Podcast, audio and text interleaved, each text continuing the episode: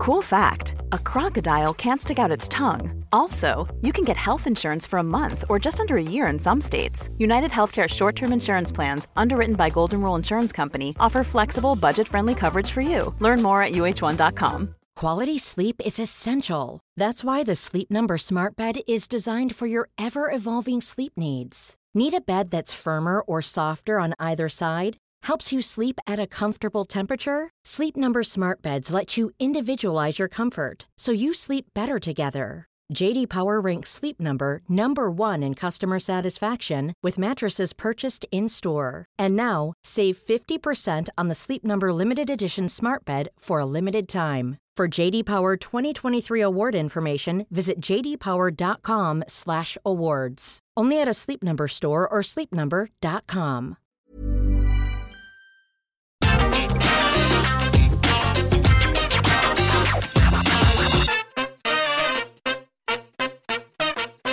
All right, let's be honest with ourselves. Before you sat down to watch Survivor Series 2021, who among us actually thought, well, I'm sure by the end of the show, my two biggest takeaways would be, man, I really want some pizza, and what happened to Vince McMahon's giant gold egg? Also, man, do I want to go and watch the brand new rock film known as Red Notice? And the best thing about this entire pay per view is the whole time it was just, oh my gosh, The Rock, oh, The Rock, we love The Rock. So I was like, oh great, The Rock's gonna show up. and then he did it. To never forget that Dwayne Johnson did turn up on Impact via a video to induct Ken Shamrock to the Hall of Fame. But he wasn't on Survivor Series. I love wrestling. You have also probably noticed that I am wearing this t shirt that says Give me an up with some arrows, and also, and I have this very self indulgent one as well. And if you go to shop.whatculture.com, you shall find that you now can buy these t shirts, and they should be good to go the first week of December. And then maybe one day we can tune into a wrestling show and everyone will be wearing them. Finally, my parents will be proud. But yes, hello, my name is Simon Mellor. The Survivor Series is in the books, so let's give the good bits an up and the bad bits a down.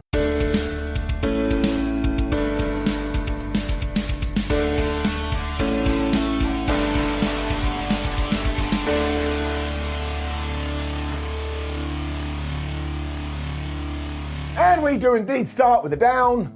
Shucks. Because it was on the pre show where Damian Priest was taking on Shinsuke Nakamura, and because WWE hates us all, it ended in disqualification.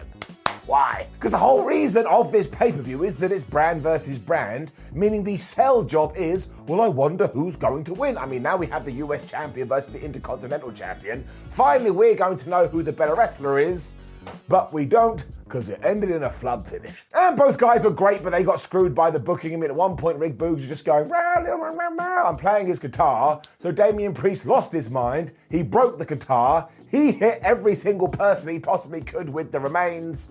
And yes, it was disqualification time. So bring down the board, that rolls up to 64, and this is just something they could have done on Raw I ain't gonna lie to you, I could not believe it. Survivor Series then started properly, and all day long, social media been going, oh my gosh, Becky Lynch versus Charlotte Flair is gonna be the main event, and then it was on first.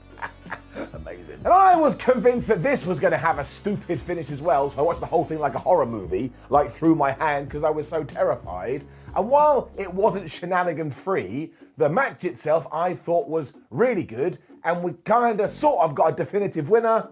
So I was absolutely fine with that. Becky was super fired up even before the bell rang, which was a bit like, well, it used to be a shoot, now it's work, now it's work shoot, to the point you just stand there and scratch your head like, what the hell is going on? And is Vince Russo around here? And just to make you think that this was super duper real, they were laying in their punches and they were laying in their kicks. I mean, seriously, it looked kind of painful. Lynch was just getting cheered like crazy too, so surely now it's finally time just to ignore this heel turn and go with what the fans want. And Charlotte in particular didn't like this, so she grabbed Lynch's head and she smashed it into the ring canvas. Then she took it and she smashed it into the ring post. So I think what we have learned on this November night is that Charlotte Flair does not like Becky Lynch's face. They were then pushing each other into the barricade, and my word, this poor barricade, it gets it every single night. And given that that ended in a stalemate, when they got back in the ring, Charlotte and Becky were just slapping each other. How that hurt. And honestly, some of these slaps they were laying them in. It was then pure wrestling tennis as Becky Lynch went for the armbar, but Charlotte Flair powerbombed her. And then Charlotte Flair went for a moonsault, but Becky Lynch got out of the way of that. And then she kind of kneed her in the back of the head. This was pretty stiff. They were then just wiggling out of whatever the other person had when they were then trying their own stuff, meaning there was then more wiggling. And by the time Becky Lynch locked on the figure four, this crowd was going nuts. Once again, just make her a good guy. This annoyed Charlotte once again, so she went to try and use Becky Lynch's disarmer. But then, when none of this worked, these are two experienced wrestlers, so they started busting out the most devastating move in all of sports entertainment the surprise roll up. However, Charlotte grabbed the ropes and the referee saw it, saying, You're not allowed to do that. So Becky Lynch then hit the most devastating move in all of sports entertainment, and she grabbed the ropes. And because wrestling officials are dummies, they didn't see Becky Lynch won. So, yeah, that is some straight up nonsense right there, but at least we saw somebody get their hand raised. And right now in WWE, I will take it to the point it is getting it up. Where's that on my t-shirt? I think it's this one. It's this one. right here. We then started to be reminded that yes, it was 25 years ago when The Rock debuted in the WWE, and honestly, do not even care about this unless you're really into eggs. It was also then time for the men's Survivor Series match, and I genuinely thought that as they made their entrances, Adam Pearce was just going to walk out and go, nope, you're out, we're bringing this person in, and sorry to you, you ain't in it anymore. That did not happen, so we did have Drew McIntyre, Happy Corbin, Sheamus, Jeff Hardy, and Xavier Woods taking on Finn Balor, Seth Rollins, Kevin Owens, Austin Theory, and Bobby Lashley. And look, that is a ton of good talent. They just had an okay but pretty good, actually, I enjoyed it, elimination match. Up. Now, he did kind of suck at first because straight away we asked the question well, how couldn't they coexist? Because Kevin Owens decided, nah, brah, I don't want to hang around here. So he just walked out and he got counted out. Now, while on the one hand that is dumb, it actually does make sense. Like, if Kevin Owens doesn't like Finn Balor, and Kevin Owens doesn't like Seth Rollins, and Kevin Owens doesn't like any of his other teammates, why the hell would he waste any time waiting around? So the fact that he did just leave, well, yes, I can buy into it. Otherwise, this was quite well balanced with Austin Theory getting a lot of time in order to try and build him into a superstar, and the second guy to go was Happy Corbin after Finn Balor had given him the coup de grace. We then had Finn Balor versus Jeff Hardy for a little bit, and everyone was like, oh my gosh, I can't believe it. Almost like maybe, just maybe, we should be doing new feuds. King Woods was the next guy to run wild, so of course, eventually he ran straight into Bobby Lashley's hurt lock, so he was out of there as well. And because Bob is a mega asshole, well, he wouldn't release the hold. This triggered the tag klaxon rah, as Team SmackDown ran in there, and Drew McIntyre, he was so riled up by the fact Bobby Lashley had done this, him and Bob started to brawl. They fought to the outside, and then they both got counted out.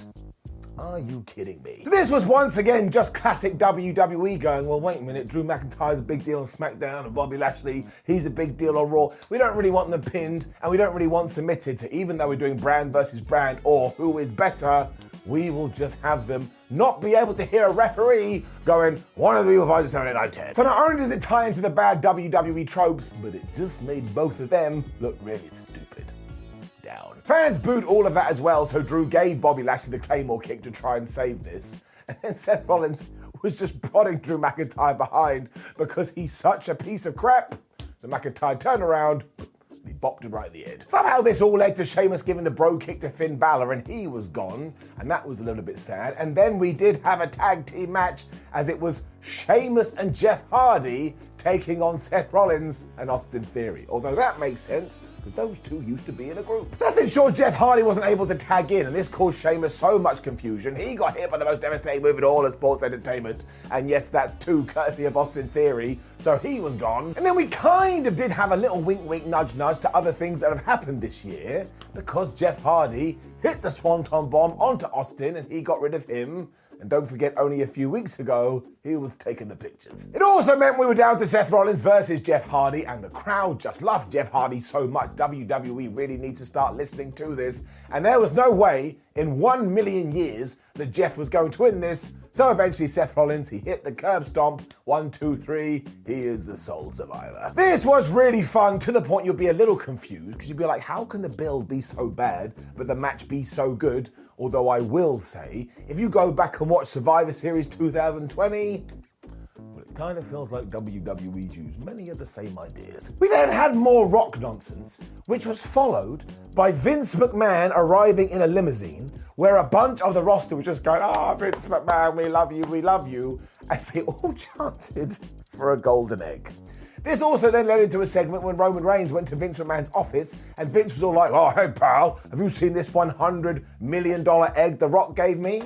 And Roman should have gone, No, I can't even believe those words came out of your mouth. What the hell is happening? So obviously this is just one big tie into Netflix's Red Notice, which is The Rock's brand new movie. But WWE couldn't handle just having one bit of marketing on the show. So we then went to the Battle Royal, whatever the hell that was, which basically was just sponsored by Pizza Hut. And look, I really don't care. Businesses are doing this all the time, but why does it have to be so in your face? Like, I half expected a pizza to come out of my TV and just start going in my mouth, and I'd be like, no, I don't want it, it's not cheat day. This was also in celebration of the fact that it was The Rock's 25th anniversary, and I don't mean to laugh. But it's just so strange. It's just so surreal. I sat there and I was like, who is this for? And the only answer I could come up with was Vincent Kennedy McMahon. And I suppose it was mostly fine because it was every single WWE Battle Royal you'd ever seen, although this time the focal point was on Pizza Hut, but also Omos. Because essentially, just to give you the too long didn't read,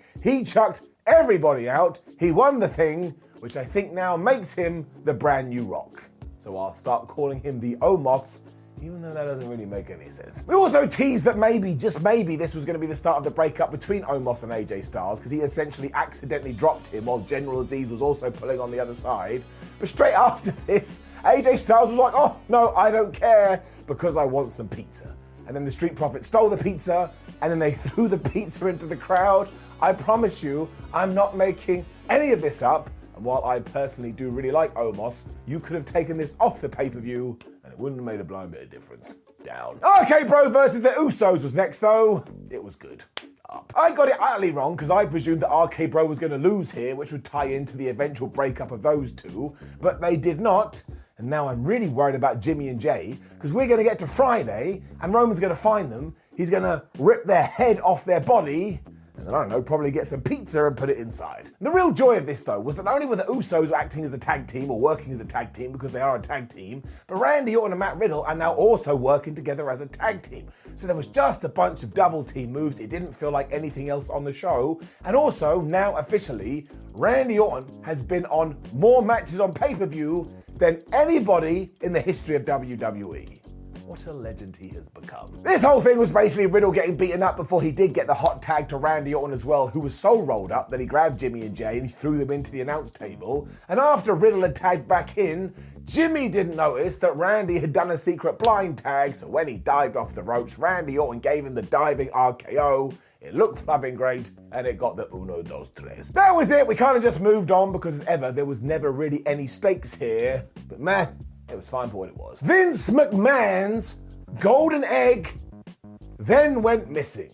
I mean, it had only been introduced an hour beforehand, so why the hell I was supposed to care about it, I don't know. But where the hell is the golden egg? Sonya Deville and Adam Pearce were also summoned to try and find this egg. And you'll have to forgive me because I'm not 100% sure, but I think they said they shall do this later on on Raw, and that the SmackDown roster will be there as well. So I swear, if The Rock doesn't turn up on Raw later, I do not know what is going on anymore. The only other choice is that it turns out to be Repo Man, but you can't do that because while I will be celebrating and doing backflips around my living room, everybody else is going to be super duper pissed off.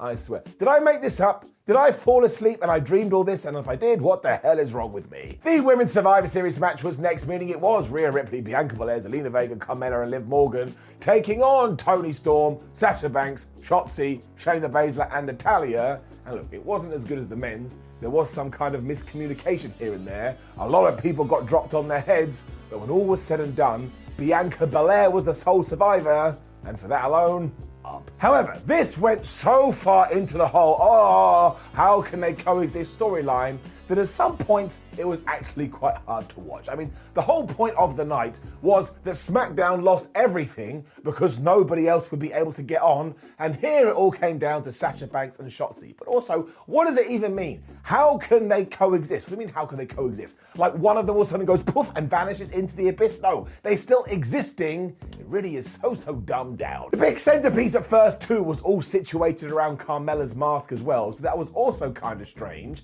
And I realized during this night wait a minute, we have somebody on the roster called Vega, and they don't wear a mask. I don't want to talk about it. Toni Storm used all of this fracas to hit the most devastating move in all of sports entertainment to get rid of Carmella. And while that was good for Toni Storm, it was way too many surprise roll ups. And then all of a sudden, Shotzi and Sasha Banks weren't able to get on because how are they going to coexist? Look what it does to my body. I just lose all power of my limbs. Toni also then got rid of Zelina, and because everybody was loving this, Liv Morgan then hit the Oblivion to get rid of Toni Storm. It's like WWE gives you a present, and when you open it up to see a brand new Xbox, they take it, and they run away. Sasha Banks was then eliminating Liv Morgan as it really did become you go, I go, you go, I go. And then Shayna Baszler and Shotzi worked together to get rid of Rhea Ripley. And this is when, once again, people just kept landing on their heads. This did really work, though, because all of a sudden it was Shotzi, Sasha Banks, Shayna Baszler, and Natalya taking on Bianca Belair so you could put your binoculars on and figure out what was going to happen. I mean, she should have just run through all of them, but of course, WWE was like, no, we can't have Sasha Banks lose. So her own team made sure she got counted out, and that annoyed me so much. Look, I ripped out my own hair. But after this, we went into full Fabu mode, and that was fine with me. Because Belair took out Shayna Baszler and Natalya really quickly, and yes, there was another most devastating move in all of sports entertainment in there, so we were going way too much. And when it came down to Bianca versus Shotzi, she hit the KOD, she got the one, two, three. So if you can believe it, she looked damn dominant, and we should just make her the damn champion and start making sure she becomes an even bigger star. So, yes, this one was a little bit hit and miss, but again, overall, the destination is where we wanted to be. WWE then just went shrug emoji when it came to a storyline, because as Kayla Braxton and Paul Heyman were doing an interview, Kayla just went, Oh, Paul, by the way, Brock Lesnar's suspension isn't indefinite anymore. So that's the reason. If anybody asks, you just go, shut up. Before this, they were also talking about Vince McMahon's stolen egg. So now I have decided Brock Lesnar took it. That's right, and it now lives up with him on his farm. Nobody will ever see it again. This all did lead into our main event too, where it was Roman Reigns taking on Big E, and we really did need something else here to make it, oh my gosh. But it was a very, very good match up. We sold Big E's strength to begin with as well, which was really cool because Roman Reigns isn't a small guy. And then seconds after this, Big E leapfrogged Roman Reigns and I couldn't help but sit there and just think, wow, what a terrific fella. Biggie then went for a splash, but it seemed like he tweaked his knee, and make sure you remember that like a telltale game. And Roman Reigns saw this from a mile off, so he started to work him over, all while going, ha ha ha, I'm the tribal chief. I mean, he really is an unhinged human being, and this is when we got down into the wrestling tennis. Because Reigns slammed Biggie with a choke slam, so Biggie came back with a Uranage, and when he was going for a stretch muffler, Reigns powerbombed his ass honestly, this sequence of moves looked really, really good. Roman was then back to doing rock bottoms, and I'm sure some people are going, the rock's gonna come out at the end, but of course he did not, so who the hell knows what was going on. But he then started to land Superman punch after Superman punch, but none of this affected Big E, and Big E kicked out of the spear. Now, while that was a good moment at the time, sadly, it really did telegraph the finish. This was even more obvious after Big E had hit the big ending and Roman Reigns got his hand on the rope. And really, all of this tied into that knee injury from earlier, because they got back into the ring. Big E was about to hit the big ending, his leg went away. Roman Reigns gave him the chop block, gave him this badass looking spear. And yes, Roman wins again. And I know what you're thinking. What is the end game here? Somebody better ask Thanos. It was really well put together, and as soon as we were done, out came The Rock. He was like, ha ha, I stole the golden egg. And of course, that didn't happen. There was nothing to do with The Rock, and there was nothing else to do with the golden egg. And this was one of the most surreal pay per views I have seen in a while. I mean, why the hell would you focus the whole show around him if he's not going to turn up? Even if he does arrive at Raw, it still doesn't make any sense. And because of all those teases, which you do need to pay off, it really does have to get it down. But look, seriously, despite the rubbish build, I still thought Survivor Series in and of itself was a good pay per view, so I shall give it an up. But honestly, if we get to next year and we're still doing this brand versus brand thing, well, somebody needs to take a long, hard look at themselves in the mirror.